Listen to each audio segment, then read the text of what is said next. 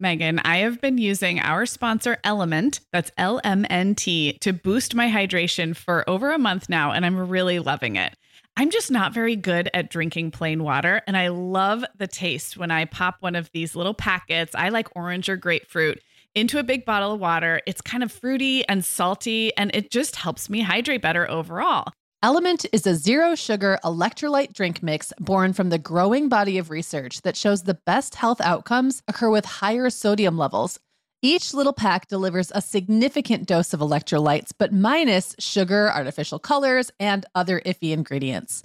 Element's flavors are so unique, like fruity watermelon salt and spicy sweet mango chili.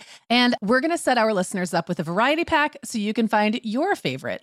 Right. You can receive a free element sample pack containing eight flavors with any drink mix purchase when you purchase through our custom link, drinkelement.com slash mom hour. That's D R I N K L M N T slash mom hour.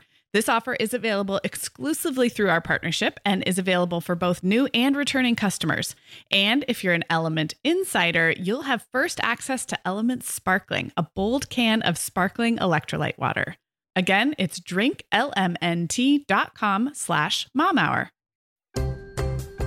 Hi, I'm Meagan. And I'm Sarah. We're two moms with eight kids between us from preschool to teen. This is the show where we help you feel better about the mom you are and share our own parenting tips and personal stories. We're not experts, we're parents who've been there. We're not perfect, we're real. Welcome to the Mom Hour. Hey, everybody, and welcome to episode 148 of the Mom Hour. I am Meagan Francis, here as always with Sarah Powers. What's up, Sarah? Hey, Meagan. How you doing over there? I'm good. I'm excited for this. I'm going to lean heavily on your wise ways for My, this topic. I hope you're going to say like wisdom and knowledge because I'm not sure that I have that. But we are talking about school projects, homework, and how much to help kids with both. Um, it's kind of funny because we once did an episode where we kind of ragged on homework uh, for little kids. So what was that, Sarah? Episode uh, 45, I think. 45, and Yeah. it was a long time ago. Um, yeah. And I think our basic takeaway was we know likey, but we do realize it. It's kind of for some of us, it's just sort of reality, right? Like we just Yeah, have to and deal we, with it. in that episode, we spent a lot of time on ridiculous worksheet homework in like Right. kindergarten, first and second Exactly. grade. And that's not what we're talking about today. We're talking about Yeah. the type of stuff that almost no matter your school situation just becomes a part of life. Say It like does, upper yeah. elementary and then for sure middle and high school. Yep, and it really changes and add and and builds on faster than you'd expect sometimes. Like I Yeah. thought the leap from 7th to or 6th to 7th grade was extreme for all of the kids of mine who've gone through that. Um and Owen will be doing that next year, so not really looking forward to that. So really what we're talking about today is how we support our kids in their schoolwork that they do um, at home and also like how we're helpful but not doing the work for them Yeah. um how we draw that line sometimes between letting them sort of take the fall for not doing right. the work that they should have done and i have a lot to say about that so I, i'm hoping it's going to be actually helpful and not just me griping the entire time and saying i don't know we'll, this is a good balance because you know I'm like the eager beaver who has a fourth grader this year, and fourth grade has like really stepped up. We just had like a, a big school project that I'll talk about in a minute. But I also like you know I've read a lot about this, and I I'm really interested in this topic, but I, I don't have the real world experience that you do. So maybe we'll make a good a good. you know what i remember those days i remember getting really like almost excited about the prospect of my kids having real schoolwork and yeah. and then having like you know the, um projects to do and me being like trying to figure out how to fit in and that feels so long ago now what happened know. was I all got so much schoolwork that i you you didn't have time to read about it anymore It's like with, it's like with your first kid and feeding them, how you just have this Right. vision of like the perfectly balanced, nutritious meal, and then by the Right. third kid, you're like, oh, Yeah. eat. Sarah, we both know this time of year can be crazy. So, this is a great time to get ahead with no prep, no mess meals from our sponsor, Factor. I love how these meals are ready to eat and delivered right to your door. I mean, you can't beat that convenience, but most importantly, they're seriously delicious. Yeah, Meagan, I agree. Our whole family was impressed with the quality and flavor of Factor meals we tried. And it turned out to be a great option for my teenagers when they got home late from a theater practice or came home from school super hungry. There's zero prepping, cooking, or cleaning up. Factor meals just need to be heated for about two minutes and they're ready to go. Yeah, and for any listeners with wellness goals this month, Factor has six menu preferences to support your lifestyle, whether you're trying to boost your protein, avoiding meat, or simply focusing on well balanced meals. And you can pause or reschedule deliveries to fit your lifestyle. Make today the day you kickstart a new healthy routine. Head to factormeals.com slash momhour50 and use code momhour50 to get 50% off your first box plus 20% off your next box. That's code momhour50 at factormeals.com slash momhour50 to get 50% off your first box plus 20% off your next box while your subscription is active. Okay, Meagan. Well, over here at the Mom Hour, we are big fans of our sponsor, Our Place. In fact, you, me, and our team member, Katie, were all comparing notes on our favorite product. Katie was telling us that even though she's packing up to move her family to a new house, she cannot put that mini perfect pot from Our Place into the boxes yet because she's using it like every night. Well, as someone who also has a perfect pot, I got mine as part of their mini home cook duo set. I get it. It's nonstick, which is key, but it also has all these handy features like a steam release lid with a built in strainer and this nice beechwood spoon that nests on the handle in this perfect little peg. Okay, well, I didn't get this pot, but now I want it. That sounds so great. Our Place's cookware is great to cook with, beautiful to look at, and healthier for us as well. All of Our Place's products are made without PFAS, also known as forever chemicals. In addition to their cookware and tableware, Our Place is also making waves with their Wonder Oven, the most stylish all in one air fryer and toaster oven. Again, free from the forever chemicals found in many of those air fryers. Listeners, Our Place offers a 100 day trial with free shipping and returns, and we've got a great deal for you. Go to FromOurPlace.com and enter the code MOMHOUR at checkout to receive 10% off site wide. That's from our O-U-R place.com code MOMHOUR. All right. Um, okay.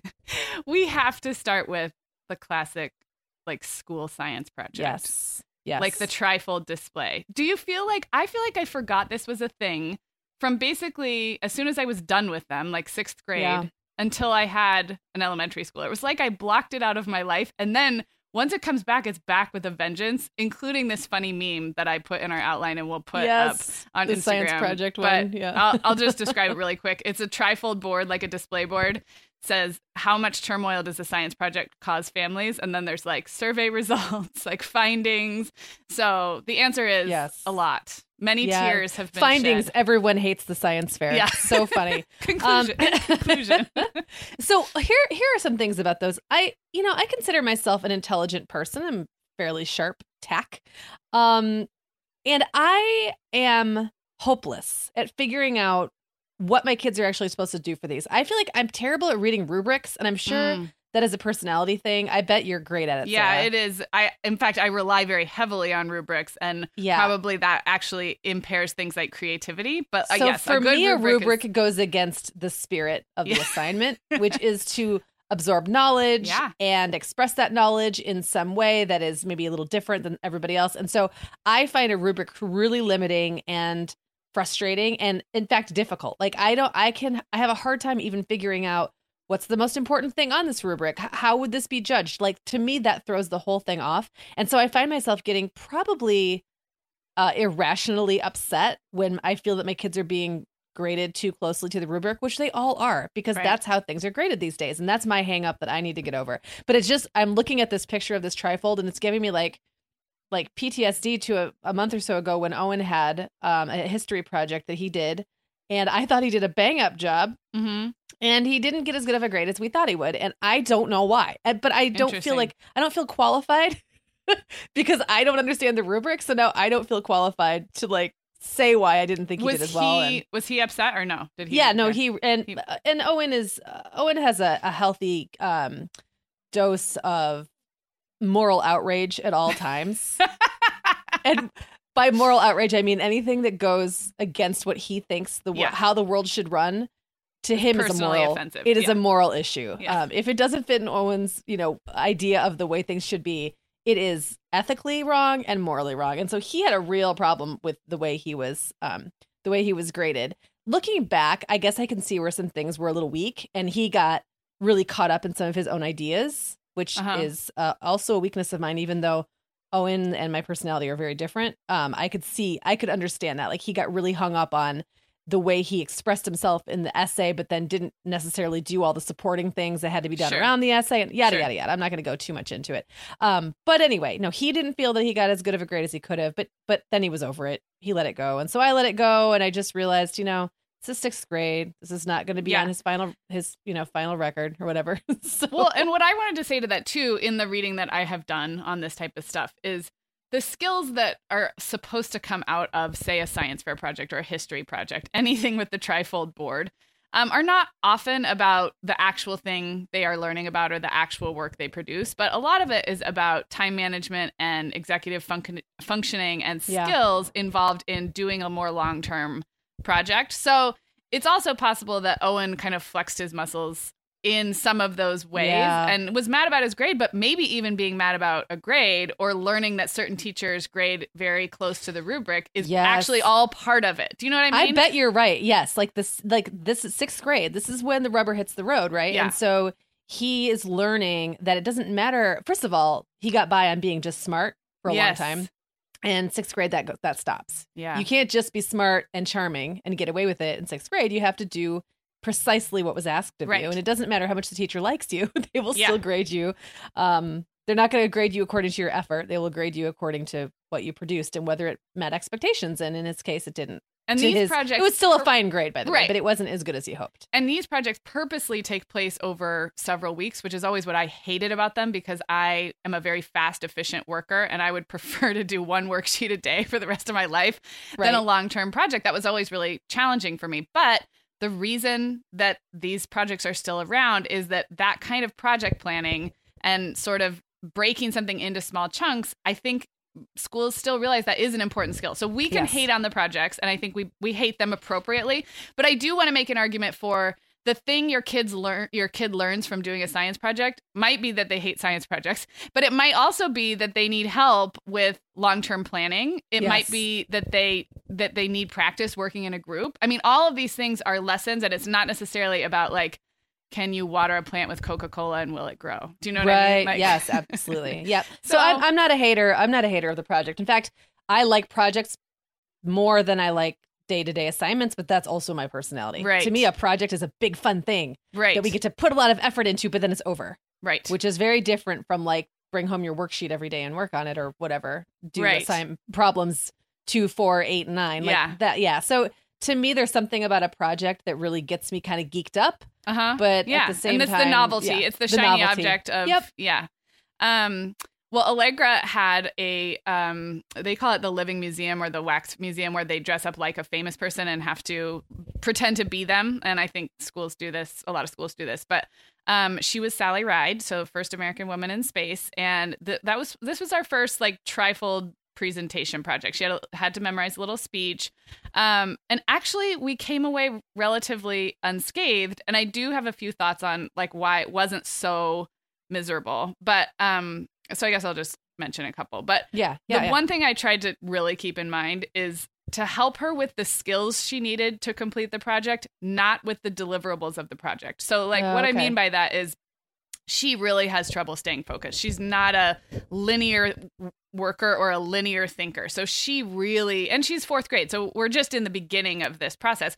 She really needs help, like making a list, for example, of what to do next. Like to her, it's like construction paper, um, display board, staplers, and also research on the internet, and also like it's all jumbled up. And I, I'm usually pretty good at thinking linearly and chronologically. Mm, So yeah. I could sit down with her and say, let's make a list of what we need to do for, you know, the display board. Let's, you know, let's do this now. So sort of helping her project plan, I guess, which is something that comes naturally to me.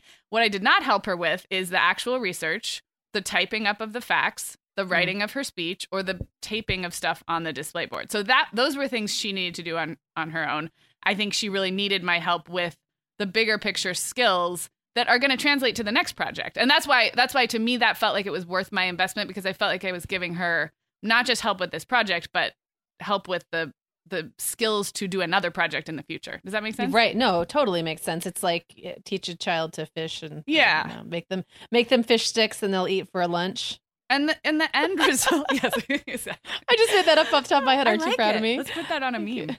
um, And the end result might not look as pretty. I mean, that's the thing. We have all been to science fairs and seen the boards that totally look like a grown up did them. So I Yeah. I really try and like take pride in the fact that my kids' stuff doesn't look like that. To me, that's like Yeah. super important. I'm sure you're the same.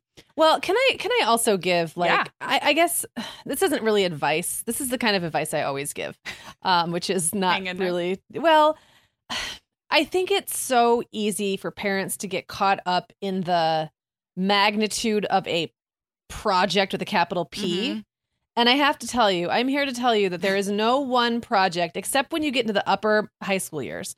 There's no one project that's going to, and that's a maybe still, that's going to completely derail your kid's academic career if they don't get it right. And Totally. especially middle school and upper elementary is all about learning this stuff and Yeah. figuring it out and you can fall on your face and you're still you know almost certainly going to make it to high school which is where the real stakes the stakes do get much Yeah. higher and and that's you know very understandable but even there i have found that teachers are so willing to let kids have another crack at something if they miss the Mhm. boat the first time or you know just I- i've never found that there was one project that was really worth sometimes the hand wringing that Yeah. we tend to give it. So. Isn't that true of like yeah, our own work well, life every- too? Like I feel like you're giving me advice. Like the thing that seems just insurmountable or so stressful in the moment. Yeah. No one of those things. And same Right, parenting it's- struggles. Like, exactly, it's it's it's many of those things built up over Yeah. time, plus the test scores, plus the homework scores, plus Right. you know, uh, plus the like it's all of the things, plus the participation grade if there is that one. Right. Like all of those things add up together, and I have just found that if kids are really putting in an effort and showing up and doing the work, they can they can fall on their face with a project. It's going to Yeah. be almost certainly okay. Um, and it'll, it'll give you give you a great story. I have a story about Jacob. Actually, I'd Yeah. forgotten un- until like just a minute ago about this. Um, I think he was in sixth or seventh grade, and he had one of those trifold, you know, Yep. poster things, displays. And for some reason, he thought it would be a good idea to glue a piece of cheese to it. and Okay. It was like a floppy piece of American cheese. And I don't remember what that had to do with the project. Probably very, very little, I, Right. is my guess. And overnight, the dog literally ate his project because it had food on it. Right. So he had, and I think he loved it. I think he got a huge kick out of being able Oh, to go to school the next totally. day and tell his teacher that the dog ate his project. But then the funny thing is, I had to like send in a note, and, And- back him and up. I think I sent us a picture and just said, just so you know, we've all learned something here. Like I should have probably intervened and said that's a terrible idea, but you know, I didn't expect the dog to get up on the table and eat his homework or his project. Um, that is an awesome story. so yeah, if you're gonna put active like food, unwrapped food on your child's project, or if they're gonna do it, just put it up on top of the fridge or something. I love The dog that. can't get That to is it. Such a good story. Yeah. Um. Okay. Well, I've here's another tip that uh, from my very short career uh, helping with these kind of projects.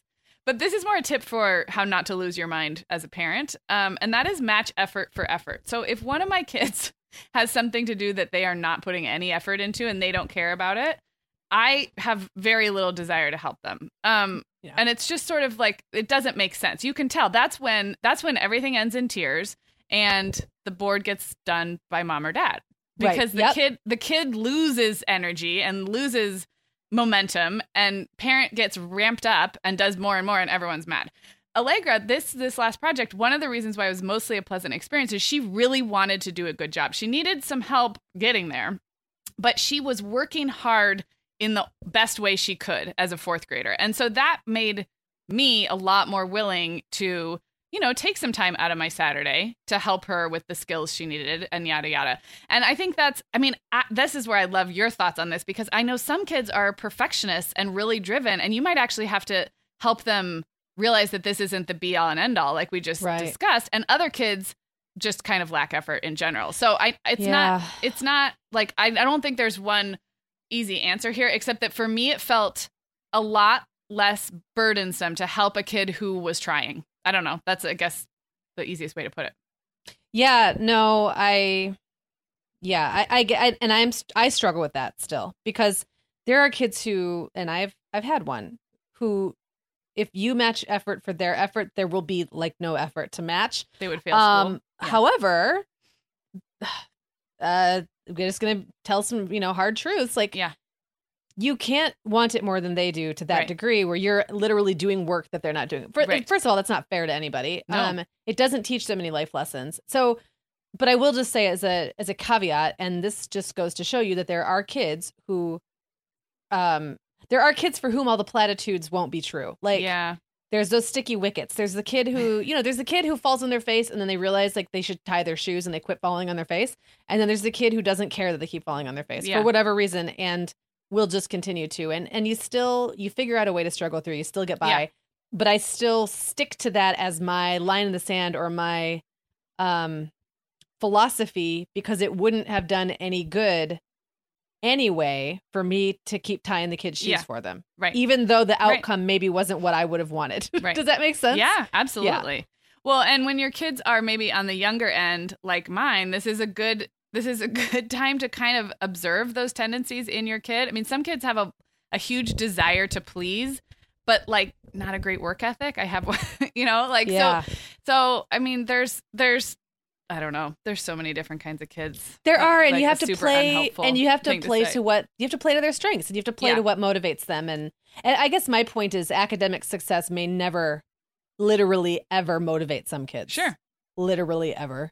so there comes a point then where you you can try all that stuff, and then you might have to go, okay, well. Then what? What is my other option? Maybe my option is acceptance. Maybe my option is helping them find some other ways to win. Yep. and be successful. And th- those are all things. But Yeah. like, I totally. But in it, to wrap that all up, I totally agree with what you're saying. The principle that is, you can't try harder than they try. Yeah. Yeah. And to me, especially in the ages my kids are, it's okay if my kid really phones in a project. I that's actually totally okay with me. I, I know that the stakes get higher later on, but I am not going to care about them phoning in a project if they don't care about it. But in the case of Allegra's Sally Ride project, she really she really wanted to step up. And Yeah. it made me I had to kind of I really did have to spend more time than I wanted to on this Right. project, but it it didn't feel annoying to me because her desire and effort and work ethic were there in a way I hadn't seen before, which made me eager to match it. I guess that was Yeah. my point.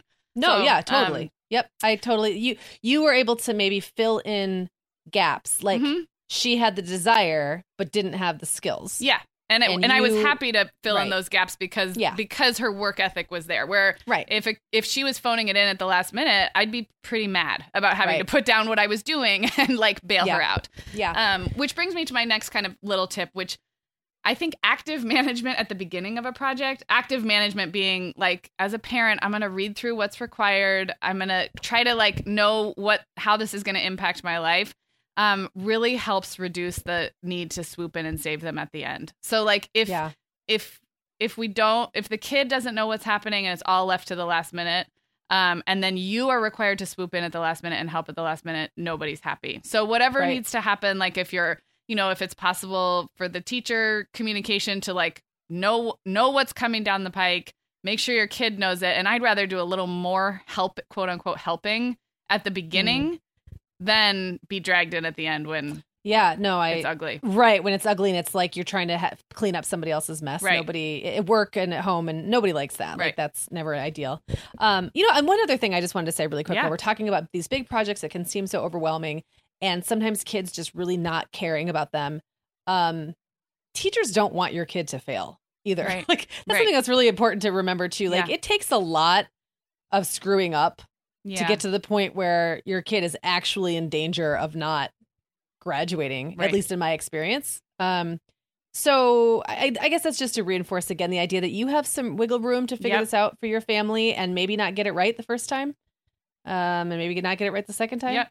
And figure each kid out individually as you go without Yeah. worrying like oh my gosh it's eighth grade now what if we don't you know what if they don't do this first project well then they're spiraling down and there are you know if you're if you think your kid's going to be um pretty academically focused there are things that happen in sixth and seventh and eighth grade even fifth grade that are important because the how well they do in math might determine the placement that they Right. get the following year which means how far they can get in their high school career and that kind of thing and that if that matters to you that matters but if but that if that doesn't matter to you, I think that's okay too. And Uh, that uh, yeah okay yeah. so what you just said is I- what I, as you were talking i was thinking like what sums up every discussion we ever have on school and academics well two things one we love teachers i feel like that comes out every Yes. time like they don't get enough credit for what Right. they do and you and i are both huge teacher supporters but the other one is that academic success means different things to different people including different things to different kids and you don't have to feel the same way about success that Yes. everybody else does. So like we I feel like we always end up at this place where we're like it's okay to have a kid that's super driven and goes to the Ivy League and it's okay to have a kid that takes the GED Right. and like t- you know exits high school early. So um I just feel like that's what we always come back to and that's not at all to knock the academic path. It's just No. it's just and it's to not to throw your hands up in the air and say No. you have no input or, or No, impact not at either. That's not it at all. It's it's just realizing reality and where you all fall into that reality. Yeah. And yeah, there's Yeah, yeah. Yeah. I could yeah, keep going, but I think yeah no i think getting we're on the same page there okay Yeah. so my last like concrete tip in this section was so so perfectly dovetails with our episode a couple weeks ago about other adults in our kids Yes. lives and this is that projects are a great time to outsource the things you're not good at like eh, think okay so i hear i had a couple ideas that i thought were fun but like if if managing the science fair project like checking in with your kid weekly or like keeping them on task is your idea of a personal hell like maybe that kid can facetime with grandma who used to be a teacher or with their cool aunt or uncle and you just make a little phone date once a week and Yeah. they have to like report back and show on the facetime like how their plants are growing you can put some structure around that and make it fun but then you don't have to do it so that's one way to outsource I love that idea. Or well, maybe- think about it. Like, Yeah. what thing I was going to say is like, isn't it more fun to clean someone else's house than it is to clean your yes own? that's such a So, good analogy What, how much fun would it be if you, Sarah, had a friend whose daughter had like an English, like a creative writing assignment, yeah and they wanted you to be the very special hand selected adult who was going to help her with that? Like, that would be so fun. Totally. If it- even if it was my own kid's creative writing assignment, I might be like, ugh, I don't know. but because it's like somebody else's kid, you you have this influence suddenly that you wouldn't have otherwise had. You get to be an expert. It's fun. Like Yes. people love to be asked for help, especially stuff that they are really good at or just have an interest in. So Yeah. I love that idea. And your kid might even be a little more accountable just with that little bit of external accountability rather than like Yep. the mom who just happens to nag about it three times a day. right. So, um, and then another one I thought of was like if you're not creative or crafty and it is display board time, like make an afternoon date with your kid and someone that they look up to, even a teenager. Like, Yeah. actually, that would be an awesome one, like a high, a cool high schooler for your middle schooler, um, to put together a display board together. But I also think there's like study halls and tutoring places Yep. and places that can just provide a little bit of structure. If you are going into like a six week project, this is your time to be like, okay, I don't want to be miserable at the end. What do I need to do now? What can I outsource? That and what resources does my kid need? Because guess what? You don't have to be all the things like we talked Yeah. about. That No, you really don't. You really don't. Um, I, I wanted to circle back really quickly to the Yeah. creativity thing. One thing that this is just a really dumb little tip, but one thing I have found that makes um, the creative aspects of putting together a poster or a display board better for me is to indulge in the stuff I do like, which happens to be buying craft supplies. Yes. Um, stencils and sticky letters have like saved because I'm terrible at lettering, like Yeah. terrible at it. But I love buying art supplies and Uh-huh. craft supplies. And and I remember even being a kid, what a what a hang up letter hand lettering was for me. Like I never felt like I was good at it. It was painstaking. It looked bad and it made me feel bad, so I didn't want to do it. Yeah. So I started buying foam letters and stencils, and they made everything like Nice. everyone feels good about the way it looks afterward, including me. Yeah, I love So, that. Well, I think anyway. even stocking up, I might stock up on display boards and just keep a few because I had to. It was harder than I thought to find one for this. I thought it would be Amazon, and I, I- we love Amazon, but it was not the solution for this display board. I went to Staples, and that was fine, but um, they're also more expensive than I thought they'd be. So They're very expensive. yeah, I didn't yes. realize that. See, I'm I'm I'm such a I'm a wee babe in the woods. and I've I can't tell you how many times I've had to run out and buy like run out to Walgreens Yeah. because it's the only place close by that's open past ten o'clock to buy like a poster, not a real display board, but like yeah, poster the board. poster. Mhm. And a- this is after I'm already in my pajamas and everything else, and just thinking to myself, man, I wish I had like a stash of these someplace. Although Yes. even if, if I did have them, Clara would probably draw on them all. yeah, she'd make she'd wallpaper the walls. Yeah, exactly. um, I wanted to ask you before we take our break, is there anything about like studying for big tests that is different than what we've already talked about? Because that's something that we haven't gotten into, but like, you know, final like in high school, your kids have had finals Yeah. and midterms and stuff. Is is a lot of are a lot of the general tips kind of similar, or does anything test specific come to mind? So standardized tests, I think, are the only one I can think of where you can truly apply a formula. Uh huh. Um, really, there is a meth- there is a there is a method to taking standardized tests, and kids who understand those methods do better. It's just like you know SAT Yeah. prep and all that kind of stuff. Those those I think there are like definable things that you can tell kids that help them.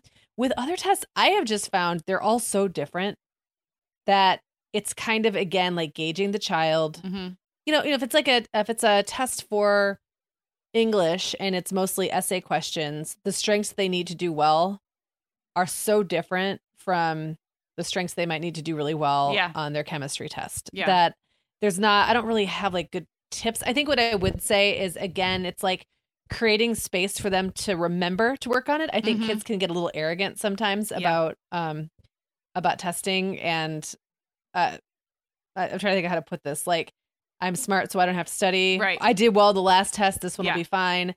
And they, it's almost like they forget Yeah. to set aside that time to Yeah. study because it's not. They don't have to. I was They a last they minute wing it. studier. I remember Yeah. a lot of tests in high school. Like Yes. not not um standardized tests. I mean, you know, chapter tests like chemistry, history. I don't I don't is high school still like that? I just that's I have a lot of Uh, tests. yeah, no, they have a lot. Yeah. And and honestly, my kids don't tell me about all their tests. They're Like we've Right. never really been the the like I've got a big science test on Friday, mom. Right. Like I know I have a vague idea of what they've got coming up, but Yeah. I'm not so intimately aware of their day to day. Um, that's just kind of the way I choose to do it. Yeah. um, but like if there's something important or something that you know midterms, I always know about those. Obviously, like final exams, I always know about those. And I think I've always just tried to create a place where they can study and then make sure they get a good night's sleep and get a good dinner and you know just like those kinds of ways to support and and have some structure around um around the home life chunk of yeah. it. Yes. No, I Um, think I yeah. think that's such a huge part of it. And actually, we should give a shout out to the Princeton Review again because we that code gets you 60 minutes free. So if you do have Yeah. kids studying for a big test, that's a great way to test it out. Yes. And like you said, Meagan, you're there and you're supportive, but you're not the subject matter expert. So when Right, we're talking about outsourcing and bringing in Yes. the bringing in the big guns or the experts, um, those of you with kids in that age have to try that out. Yeah, I Um, totally would. Yep. We are welcoming back Vionic as a sponsor today. And Sarah, I will be honest, I was sorting through my warmer weather wardrobe the other day and it could seriously use a refresh. But you know what's good to go? My shoes. I've got a great selection to choose from thanks to the Vionic Vitals collection. And lately, the pair I keep putting on again and again is the Uptown Loafer. I have two pairs, one in sand suede and the other in camel leather, but please don't make me pick a favorite. Oh, I won't. I'll let you keep both. That's so funny, Meagan, because I was a little jealous of your Uptown loafers. I was the last one on our team to get a pair, but I just did. I also got mine in the sand suede, and I think I've worn them like four times this week. They really finish off a cute spring outfit. The Vionic Vitals collection has the best essential styles for everyday wear to get you ready for spring. And no matter what shoes you choose, you'll be on the go in comfort because every single pair of Vionic shoes delivers their trademark VioMotion technology for a difference you can feel. Vionic sandals, sneakers, and flats all offer incredible support, stability, and cushioning, and every pair comes with a 30 day risk free trial, so it's easy to try them out. Use code the Mom Hour 15 at checkout for 15% off your entire order at vionicshoes.com when you log into your account. That's a one-time use only. Vionic Shoes, wearable well-being for your feet. We are welcoming back Ritual as a sponsor today. Meagan, we both try to make healthy choices, but you know, sometimes it's tricky to sort through fact and fiction when it comes to supplements and vitamins to figure out just what they're doing for us. That's why I'm glad Ritual keeps studying their products and sharing the results, especially as it relates to women, since women are the focus of all Ritual's products, including the Essential for Women 18 Plus multivitamin. And the results are super reassuring. Just as an example, Ritual conducted a university led clinical trial for their Essential for Women 18 Plus multivitamin, and it was shown to increase vitamin D levels by 43% and omega 3 DHA levels by 41% in just 12 weeks. Ritual's Essential for Women 18 Plus multivitamin is made with high quality and traceable key nutrients in clean, bioavailable forms with nine key nutrients in two capsules per day. Plus, they are leading the industry when it comes to sustainability. They use lower carbon packaging and prioritize sustainably sourced ingredients. That kind of thoughtfulness really matters to me. No more shady business. Rituals Essential for Women 18 Plus is a multivitamin you can actually trust. Get 25% off your first month at ritual.com slash the mom hour. Start Ritual or add the Essential for Women 18 Plus to your subscription today. That's ritual.com slash the mom hour for 25% off. Okay, so I mean, we're really if this is not a like a big shift. We're just continuing the conversation about how to help but not hover. But I, th- I I'm glad we kind of started with the big science fair projects because homework is a little different. It's daily. It's less um, long term. Um, and almost everybody has it. Um, like you Right. said, Meagan, at the top of the show, we've both registered our um, lack of enthusiasm about homework in the younger grades, and I Right. I remain on that soapbox. But we're really talking about middle and high school here, when homework is a part of life. Right, it is, and there's really no getting away from it. Um, I will say, in middle school, I have found that teachers have wildly, wildly varying ideas about how much homework to give. And in my kids' middle school, the teachers are pretty good about communicating with each other, Mhm. so that it's not Oh, like one good. kid's coming home with it. They just have a really unique. Uh, well, that's where Jenna works, and I hear Mhm. a lot about like just how much great communication there is. But yeah, but you you know because they do realize that like kids aren't living in a vacuum they have you know five or six or seven classes that they're going to every day and Right. if everybody gives them an hour of homework right. that's never going to get done so um we do find that that in middle school it seems to be managed somewhat at their school and maybe that's common um in the high school it's a little more like every man for himself because Right. you're if you've loaded yourself up with AP classes or Yeah. honors classes, you're just going to have a heavier load and it kind of then it kind of becomes on the parents or the kids to kind of figure out how to manage that, um, Right. which I have opinions about as well, but yes, my opinions don't matter. They do Because I- here in the I'm not- safe space. yeah, okay. Well, I'm not the one making legislation and I'm not the one creating curriculums and I'm not the one who's created the standards that teachers are expected to keep their kids to and Yeah. That's un- it's unfortunate because I think sometimes those decisions are made by far away um entities who don't Mhm. really understand what then that looks like in a real day in a real classroom in a real community with real kids but eh, or let alone in at your home um but i don't know did i i don't think i even had a point did i No, it's all right. I didn't even i'm ask you a ranting question. i'm But- gently ranting Oh, well, it couldn't be an episode about homework if we didn't rant. That's this Right. is a safe space. Um, but I was going to ask you, like, because I don't know, in middle and high school, I mean, your kids are are or should be pretty independent. But how Yeah. are teachers like? Is there at the beginning of the year? Do you get sort of some information about from teachers about what's expected at the homework? Is there like back to school night? Do you still like? uh, Is there any point at which you hear, okay, here's my philosophy in this class, or here's what the homework expectations will be? Or is it all filtering through your kids? It's mostly filtering through your kids. I prefer it that way. There is, I mean, there's still there's um I can't remember the name of it. It's Learning is the name of the the.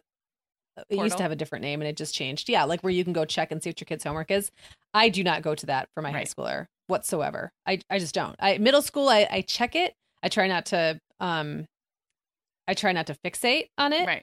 I still get Isaac. He's my only high schooler at the moment. His grades are delivered to my email box once a week. But Okay. By the time I'm looking at them, they're kind of dated already, Right. and often it doesn't reflect a big assignment, or Right. Maybe he missed a day and like has to make it up or whatever. So that often is not really reflective of reality. And I have found for myself there comes a point where I just have to trust Yep. that his interpretation of what's going on is accurate because I really I'm not going to be emailing all of his teachers all day to find out you know is this accurate is this zero Right. really true blah blah Right. blah if he comes Right. to me and asks me to help him with something or intervene in some way I would do that but um it's just not the dynamic that we have and so no I mean the there is at the beginning of the year you you know you can look at the kids syllabuses you get an idea of how the classrooms how the class is graded what kind of weight different things get Right. as far as tests and projects and homework and all that so you have an idea but like as far as the week to week unless i was actively watching that i wouldn't know and Yeah. i don't care No, I th- I think that's a, I think that's a great answer. I think the reason I asked is um I went back and reread the homework chapter in The Gift of Failure. Um and you are a poster child because Jess Lahey is not a fan of parents checking the portal Right. obsessively. Yeah. As it undermines real the point of everything, you know. well and, and i think it undermines too the relationship between the teacher and the kid Exactly. like, really exactly. that's their and she deal. writes from a teacher's perspective. So Right. yeah, it is um but one thing when it comes to the amount of homework and this idea that oh kids have quote unquote too much homework. One thing I thought was interesting in her chapter is um number one, knowing at the beginning of the year at some point what what's the amount of homework that kind of should be going home. Is it an hour a night? Is it a few hours spread over the week? And that's why I asked that question. Yeah. But second, um, she made the point that you have to watch your kid as they do their homework because kids who say they spent four hours on math that night, for Yes. example, right. a couple different things could be happening. They could be really behind and actually struggling for four hours, in which case that's probably something to look at. They right. That that they getting- that may require some outside help. Right. They Yeah. could be getting distracted because it's just outside their ability level. And so they're kind of like meandering, doing other things, getting Right. up. And then may- maybe that's more of like a study skills issue. Um, or I forgot my third thing. But they could be but- just like multitasking between eight different things at once. Exactly. And that was her Yeah. point. So before saying, "Oh my gosh, my kid has way too much homework." Number 1, know know how much homework is kind of supposed to be coming home. Like what is the average kid in that class kind of supposed to be doing, knowing that every kid is different. But um and then number 2, watch your kid to see if they are really spending tons and tons of time on that class's homework or if there's something else going on. All of which might be a good opportunity to, you know, maybe explore tutoring, maybe go talk to the teacher, but you don't know until you kind of actually watch them. I thought that was interesting. Um, so yeah.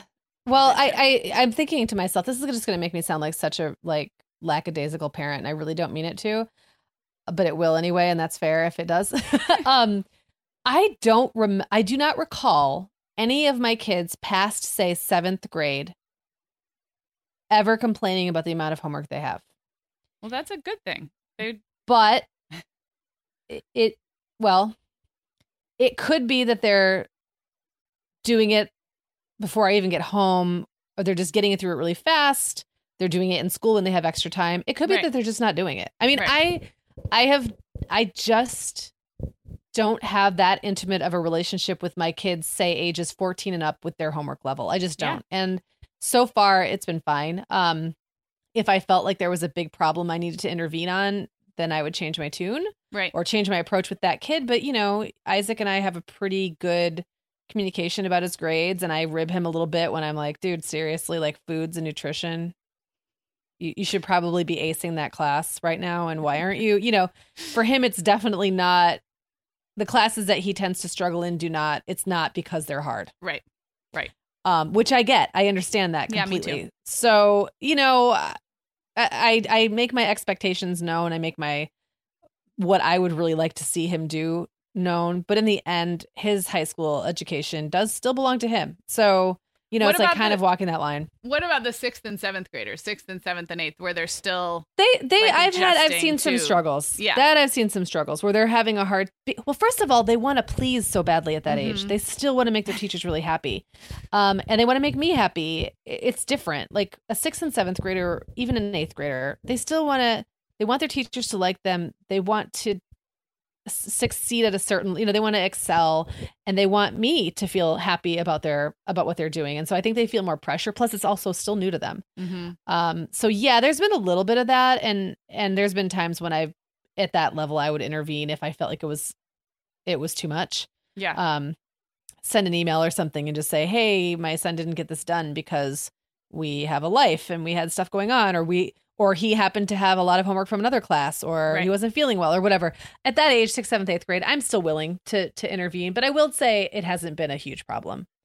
are it's just been more of a thing. yeah are the are the kids in that age range usually doing their homework in their rooms or out in the open? That's- Usually at the dining room table yeah, in my house. So I think yeah. that's, I mean, that's where although although my kids both my middle schoolers have a bus ride and often they get it all done on the bus right, and right. i've had no reason to yet to think that they're not really getting it done or they're not doing a good job because academically they're doing fine so i i don't want to make a problem of that until it's a problem right. you know Right.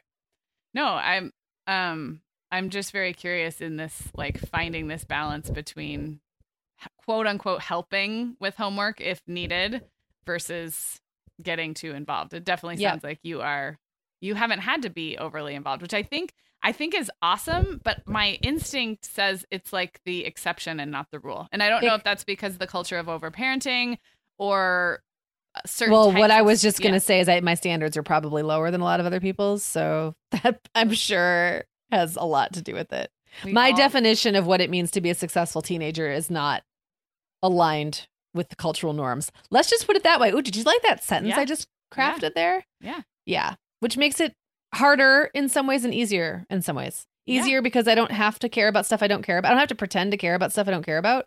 But harder because then you do feel that like weirdness or guilt about it sometimes. So Right. Well, I yeah, I don't think you should feel guilty. I think it's actually refreshing. mm, that's what people say about me.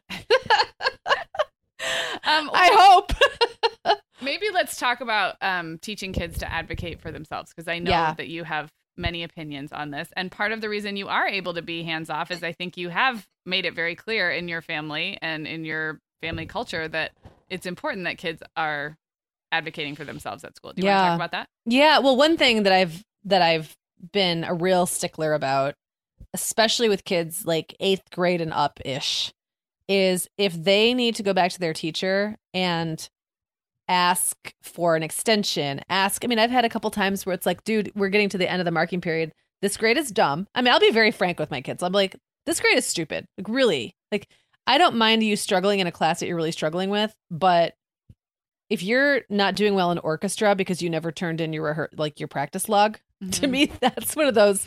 It's a gimme. Just take the gimme. Yeah. Just take it. So if it's something like that, I will insist that they reach out to their teachers themselves. They're welcome to copy me on the email, and I Mhm. will ask them to do that just so I know that they actually did it. Um, but I really want them to take responsibility for that, not just because I don't want to have to be the go between, Mhm. um, which you know t- kind of defeats the purpose. But also because I feel like that teaches. I mean, it's a it's an important life lesson for kids, especially kids who fly under the radar or who don't like to ask for help or don't want to um push the envelope. I think Mhm. it's really important for kids to kind of be pushed into doing that and Mhm. to be kind of made to do that. Um advocating for themselves but also taking the responsibility of saying I I missed this deadline. What can I do? Is there Mhm. anything I can do to make it up? And sometimes the answer is no. Right. There's nothing you can do. You blew Right. it. so, and that's an important lesson too. So, um so that's one thing. Um I think it gets trickier when kids don't know what they need, when they don't know what they don't know Mhm. um i look back at myself in especially high school thinking that i was bad at math and now realizing that what i really was was bad at study skills Mhm. and in everything besides math i could fake it Right. But- math i couldn't fake it there's one right answer and Mhm. once you get beyond like pre-algebra there's no way to you can't back yourself into the answer. Right. and i remember like tying myself up knots trying to work backward to figure out an algebra problem in reverse which you can do if you have a lot of time on your hands. But you can't do it once there's more than like one variable. Right.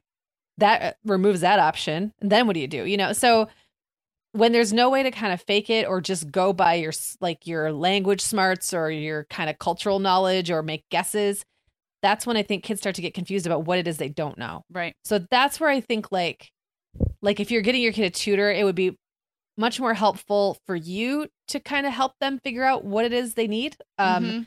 because if they just think like I had this little thing with Owen when he was doing that um the Princeton review tutoring and he was like, "Well, I already know how to find that answer. I know how to find that answer. So, you know, I told you he's the argumentative one, right? He Right. Owen thinks he knows everything." And he was like, "Well, I I know where to go. Like I can just look here and this I can go to this website and that website." And it's like, "Well, that's not the point. What the point isn't that you don't know this fact. The point is that you don't really understand how this fact fits Mhm. into context Mhm. of the greater story here. And so I had to tell him that. He Right. didn't he Right. didn't know what he Yeah. didn't know. I, and I can really see how that's a maturity thing and like Yeah. totally something that like you said looking back on math that we don't It's life experience. Like Yeah. you don't know how you you don't realize like what you didn't know until like later and you go, "Oh, Right. right. Right. Yeah. Right. I was missing a huge chunk of knowledge that would help me connect Right. those dots." Well, So, and actually, this is maybe the only time you'll ever hear me make a positive argument for homework. but if we look at the cumulative effect of homework over the years of, say, like fifth or sixth grade on through, maybe one of the benefits of homework is sort of like self knowledge, like knowing what what comes naturally to you, what you Yeah. struggle with, like what type. What time of day do you work best in? Like what how do you respond to distractions? And I think that's a learning curve for both parents and kids. Like and so like we talked about with the science fair project, maybe it's not so much about the homework itself, but yeah. understanding the daily practice of struggling through something and like finding that ideal that ideal struggle where it's hard and you're pushing through and then you feel really good about it but you're not just wallowing.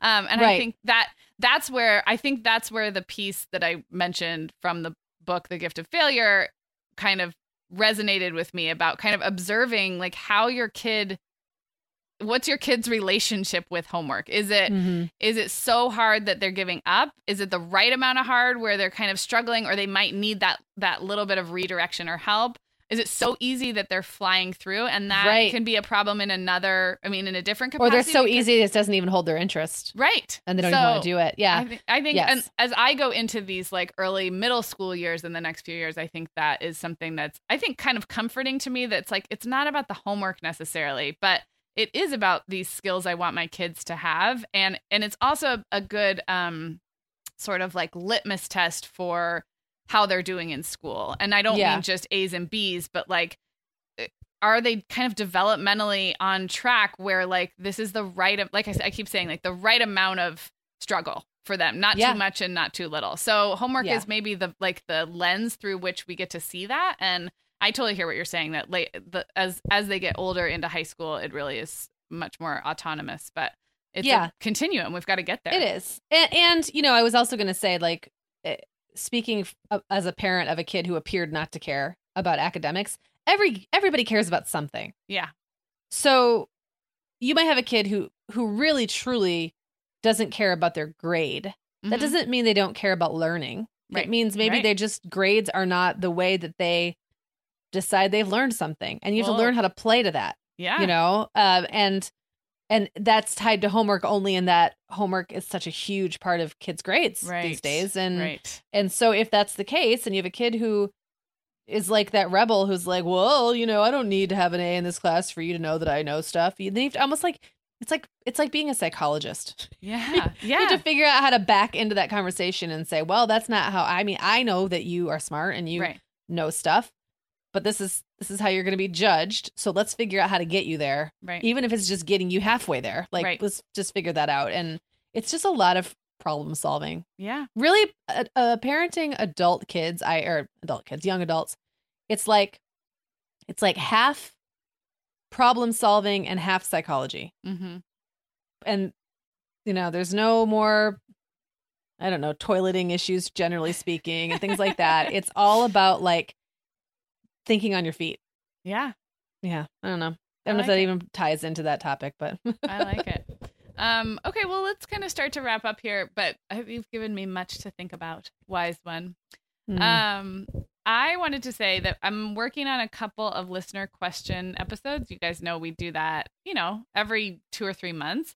Um, but you guys, we really want you to record yourselves asking a, a parenting question and send it in. Um, we kind of stopped asking for that, and I noticed they dropped off. It's so much fun to hear your voices. So it really is i love there's it There's a little um in in the sidebar of our website at themomhour.com there's a little form called speakpipe where you can talk into your computer but you don't need that that's just if that's the easiest way most people just find it really easy to use your phone's voice recorder app and then just email us that file um, it makes us so happy when you do and i'm not saying we prioritize those questions over the ones we get by email I think I'll- we just they're just so novel. I- They're we love hearing people's voices. and I mean, podcast hello, this is like audio format. So we like hearing conversations and voices, and we don't care if your kids are in the background. I mean, most of the questions we get have babies and little kids in the Yes, background. We love absolutely. it. Yep. So um, so that's my little shout out. Um, but soon, I mean, you can always send us questions, but I'm I'm Do gathering some right now. So if you want in on the next round, do it now. So it's hello at themomhour.com is our email. And um and you can you can email us, you can write out your questions too, but we'll love you a little teeny bit more if you send them in audio format. Yeah, and we also want to remind you guys to try out the Princeton review because you're going to get 60 minutes for free. And that ties so nicely into all the stuff that we were talking about today. So go to princetonreview.com slash the mom hour for 60 minutes free. Yeah, I mean, we can't solve all your homework problems forever, but that's one hour. You can get 60 of, minutes of, of of one solutions. hour of Yeah. better relationship with homework and your homework doing kids. Um, all right, you guys. Well, as always, everything we talked about is at themomhour.com. This was episode 148, and we will talk to you guys soon.